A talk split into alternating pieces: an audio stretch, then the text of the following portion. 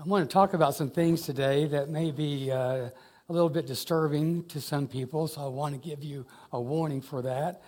And uh, we'll, uh, we'll do talk about these things very, with a very sensitive nature and a sensitive spirit, I do believe.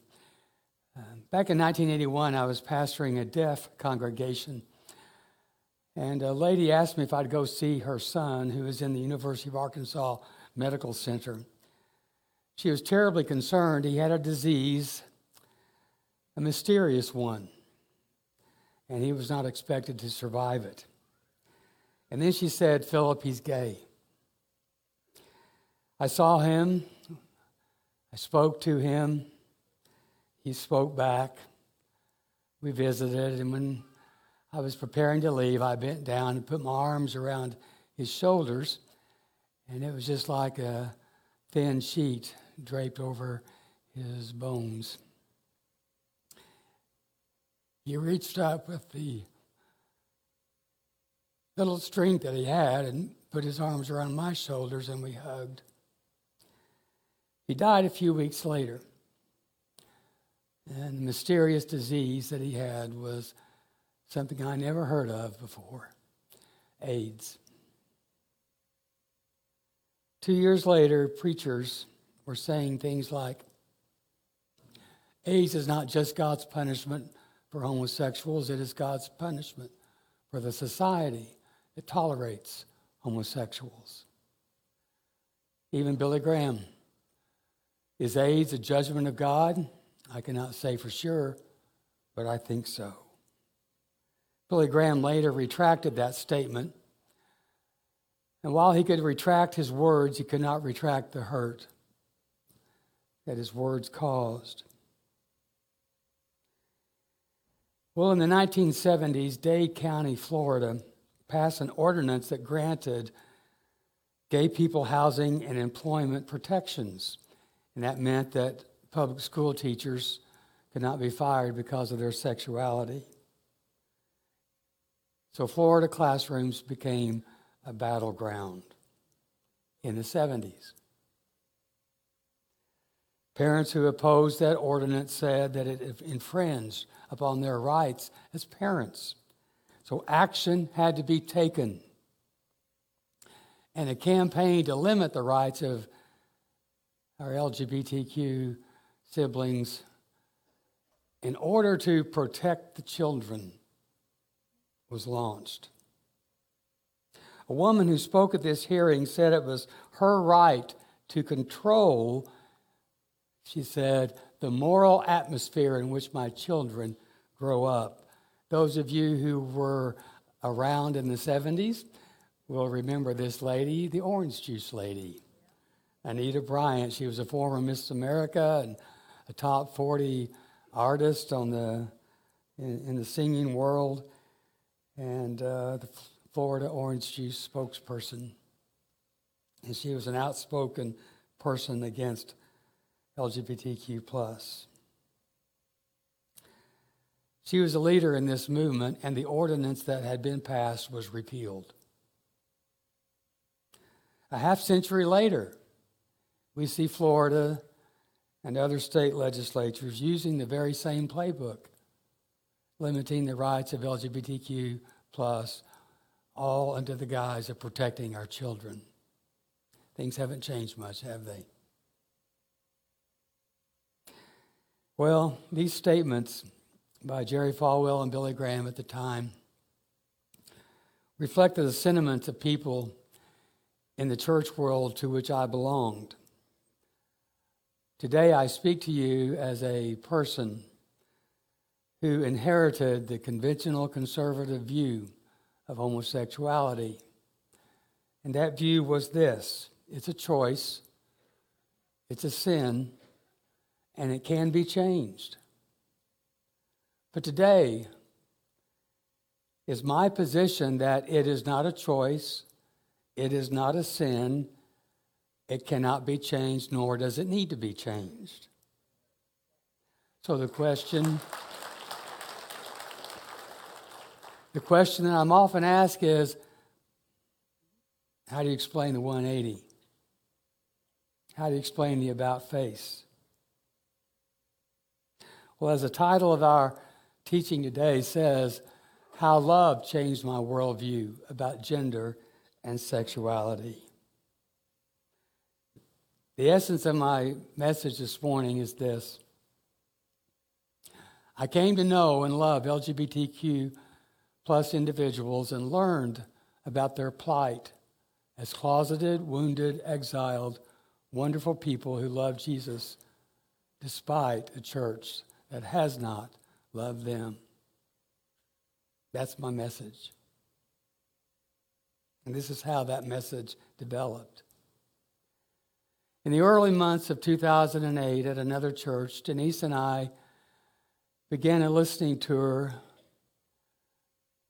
of any LGBTQ plus person who would sit down with the pastor and that pastor's wife and tell their stories.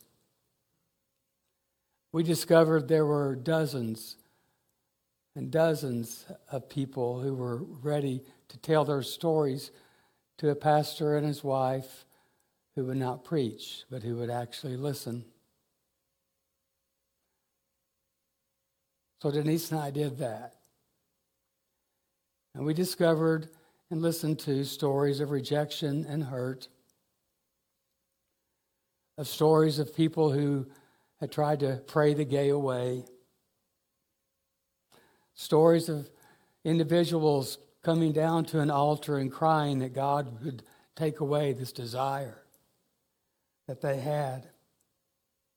Matthew 8 tells a story of Jesus healing a man with leprosy. After Jesus came down from the mountain, loud, large crowds followed him, and a leper approached and bowed low before him, saying, Lord, if you are willing, you can make me clean. He stretched out his hand and touched him, saying, I am willing, be clean. And immediately his leprosy was cleansed.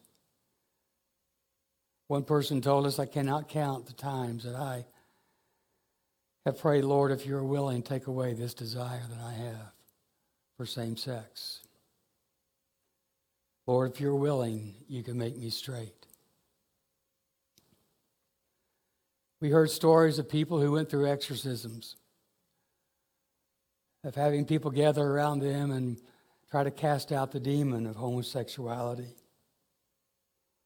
One guy came out to his sister, who then told their youth pastor a guy showed up at church on the next Sunday. Youth pastor called him to his office and said that he had heard the news. And no longer then was this young man allowed to sing on the worship team, nor was he allowed to work in the children's ministry. We heard time and time from individuals who would sit in a congregation on a Sunday morning only be told by the pastor, as if he were speaking for God, that being gay was a sin. And it was a sure path to hell. Don't pass go, don't collect $200, just straight to hell. This entire community, I was, gosh, how old was I in 2008? Niece? So young. that means you were younger. But I was too old not to have known better. This community, entire community of people, had been unknown to me. And now I look at some of you, and there were around me at that time, and you're my sisters and brothers. My own change of mind on this topic is impossible to understand without you knowing them, without you knowing those stories that they told. Their stories chipped away the structure of my belief system. My belief had been based on Romans chapter 1, where Paul writes that about a people who, because of their idolatry had been given up to their desires. It had been the teaching of my church. And you see, I forgot my tea. It had been the teaching of the church I had attended and my teaching as a pastor. Thank you. That these people whom God gave up for their desires were gay. And that the reason God gave them up, according to Paul, was that they were idolaters. But after six to nine months, almost a year of listening to these stories, I didn't meet any idolaters. Not one.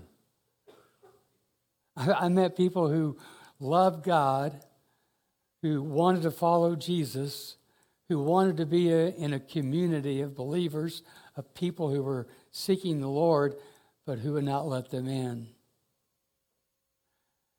time and time again. It wasn't just one, it wasn't just 10, it was dozens of people who loved the Lord and pursued God even more than I, a straight guy.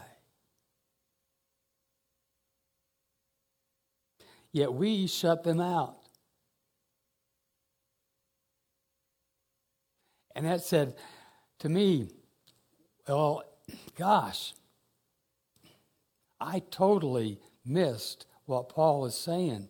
I didn't say, Paul, you screwed it up. You don't know what you're talking about. I said, somehow I have misunderstood what Paul wrote. I tried to give Paul, tried to give Scripture every benefit of the doubt. It's not Scripture's fault, it's my interpretation that is the problem. And I still believe that today. But I, said, I felt Jesus looking at me and telling me what he told the Pharisees in Matthew 23 Woe to you, experts in the law, you Pharisees, you're hypocrites. You keep locking people out of the kingdom of heaven, for you neither enter nor permit those trying to go in. I was keeping people out of the church.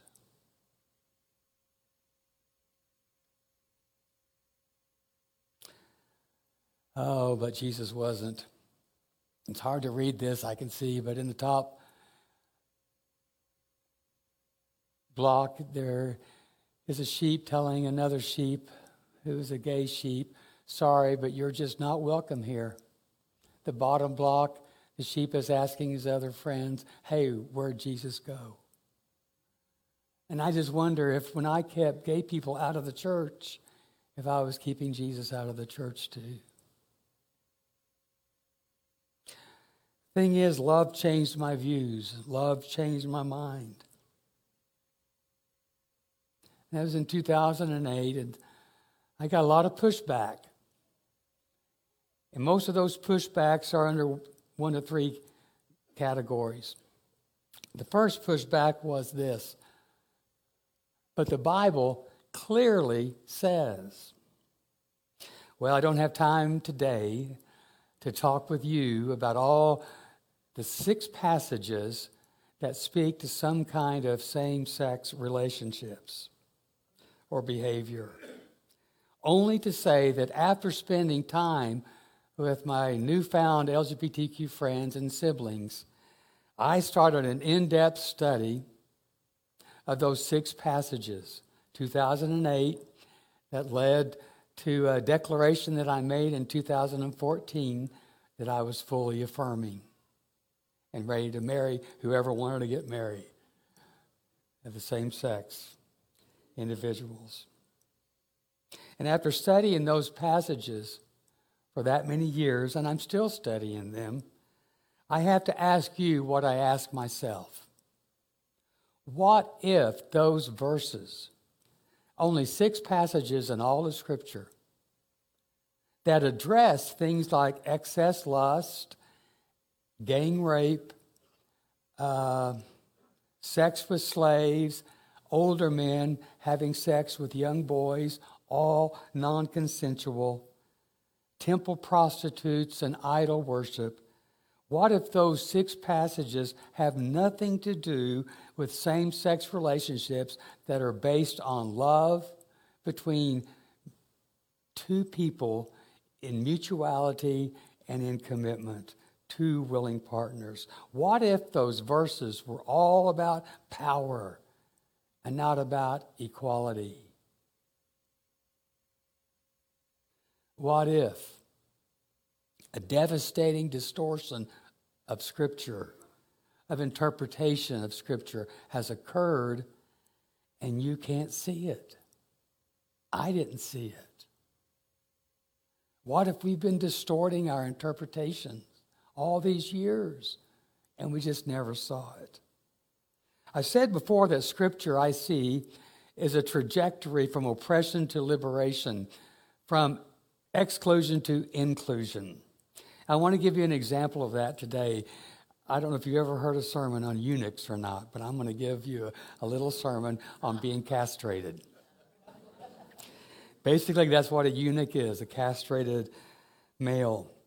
In the first century uh, CE, in the Common Era, in which Jesus lived, there was a, a, a Greek philosopher who was also uh, a Hebrew Greek, a slash Hebrew Greek philosopher named Pliny. And this is what he said about eunuchs. He is neither male nor female. This is the first century, okay? He's neither male nor female, for he is incapable of either giving or receiving seed.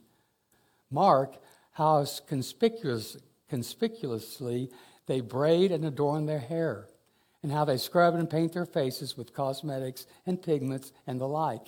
In fact, the transformation of the male nature to the female is practiced by them as an art and does not raise a blush. The eunuch, according to this philosopher, is a non binary person. The eunuch occupies a third gender that does not neatly fit into the category of male or female.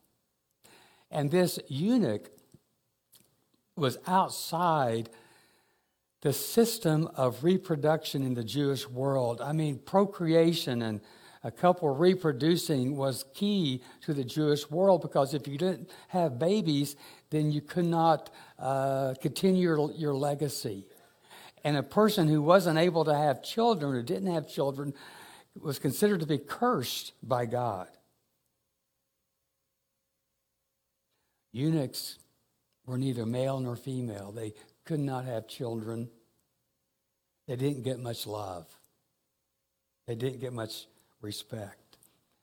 And we read in the law that's called the Law of Moses in Deuteronomy, the fifth book in the Hebrew scripture a man with crushed or severed genitals may not enter the assembly of the Lord.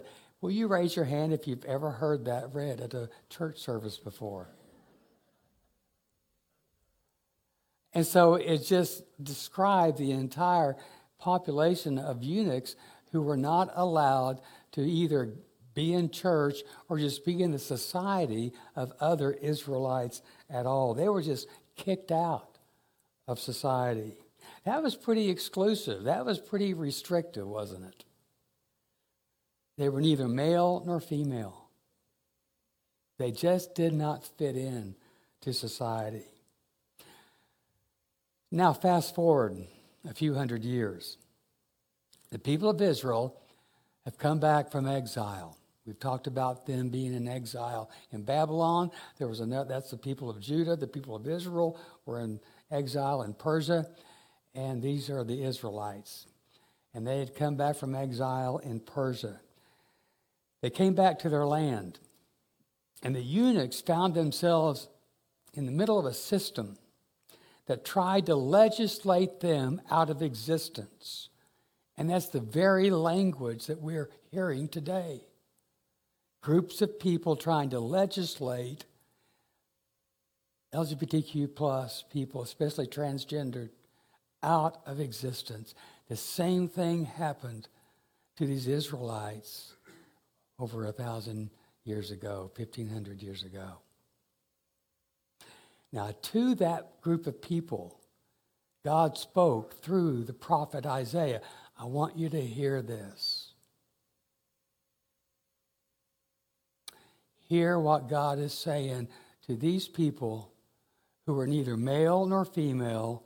It was a third category who were absolutely rejected and kicked out of, their, of, the, of the society. Through the prophet, this is what the Lord says do what is right, maintain justice, do the right thing. For my salvation is close at hand, and my righteousness will soon be revealed. Blessed is the one who does this, the person who holds it fast, who keeps the Sabbath without desecrating it, who keeps their hands from doing any kind of evil. Let no foreigner who is bound to the Lord say, Well, the Lord will exclude me from his people. All the foreigners who have been set aside and kicked out of the community, all the immigrants who have been pushed out, God said, No longer will you have to say, I'm excluded. God says, Now I'm including you. Let no eunuch complain, I'm only a dry tree. I can't have any children. I'm dying out here. Nobody is around me, nobody is supporting me. They're draining the life out of me. For this is what the Lord says to the eunuchs who keep my Sabbath and choose what pleases me and hold fast to my covenant. To them I will give within my temple and its walls a memorial and a name better than sons and daughters. I will give you something better than children. You'll walk into the temple and there'll be plaques in your honor. To our eunuch friends, we honor them in this place. I will give them an everlasting name that will endure forever. The very people who had been excluded are now, by God's directive, included. Hmm. Now, fast forward a few hundred more years to the time after the crucifixion and the resurrection of Jesus.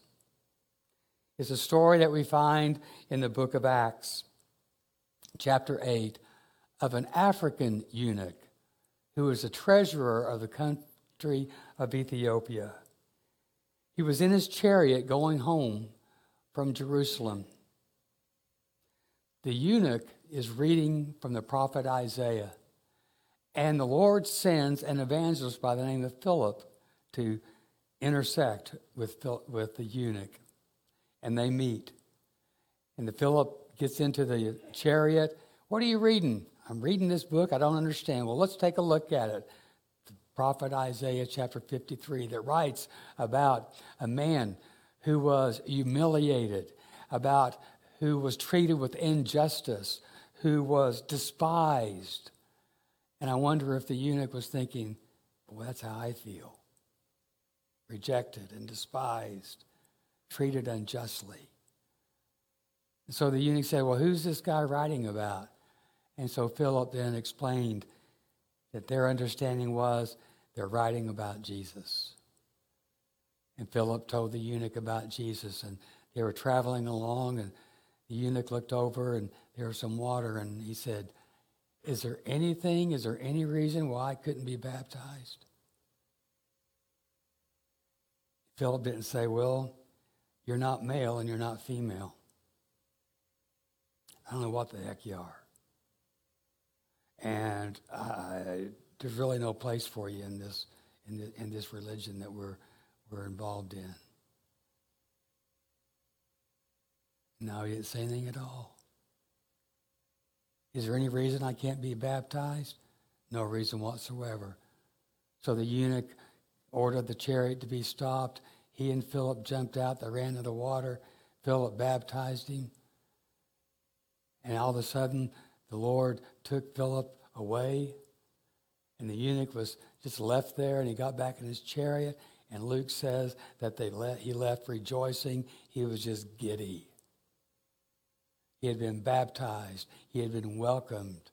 He had been accepted.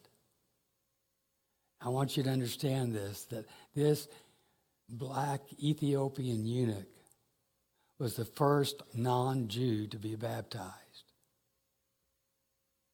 The first non Jew in the New Testament to be baptized was black and non binary. Did you hear me? Is your mind exploding? The first non Jew in the New Testament was to be baptized, black and non binary. But how many critical things are we hearing today from Christians about people who are non binary?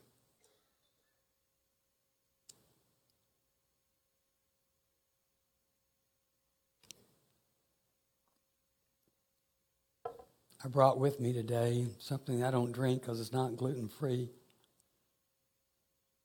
I drink the gluten free version of it Bud Light.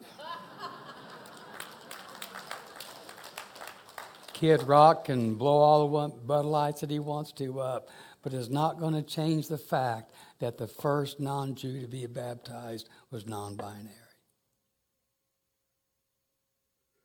Hmm. I might risk a, an attack just to drink one of those.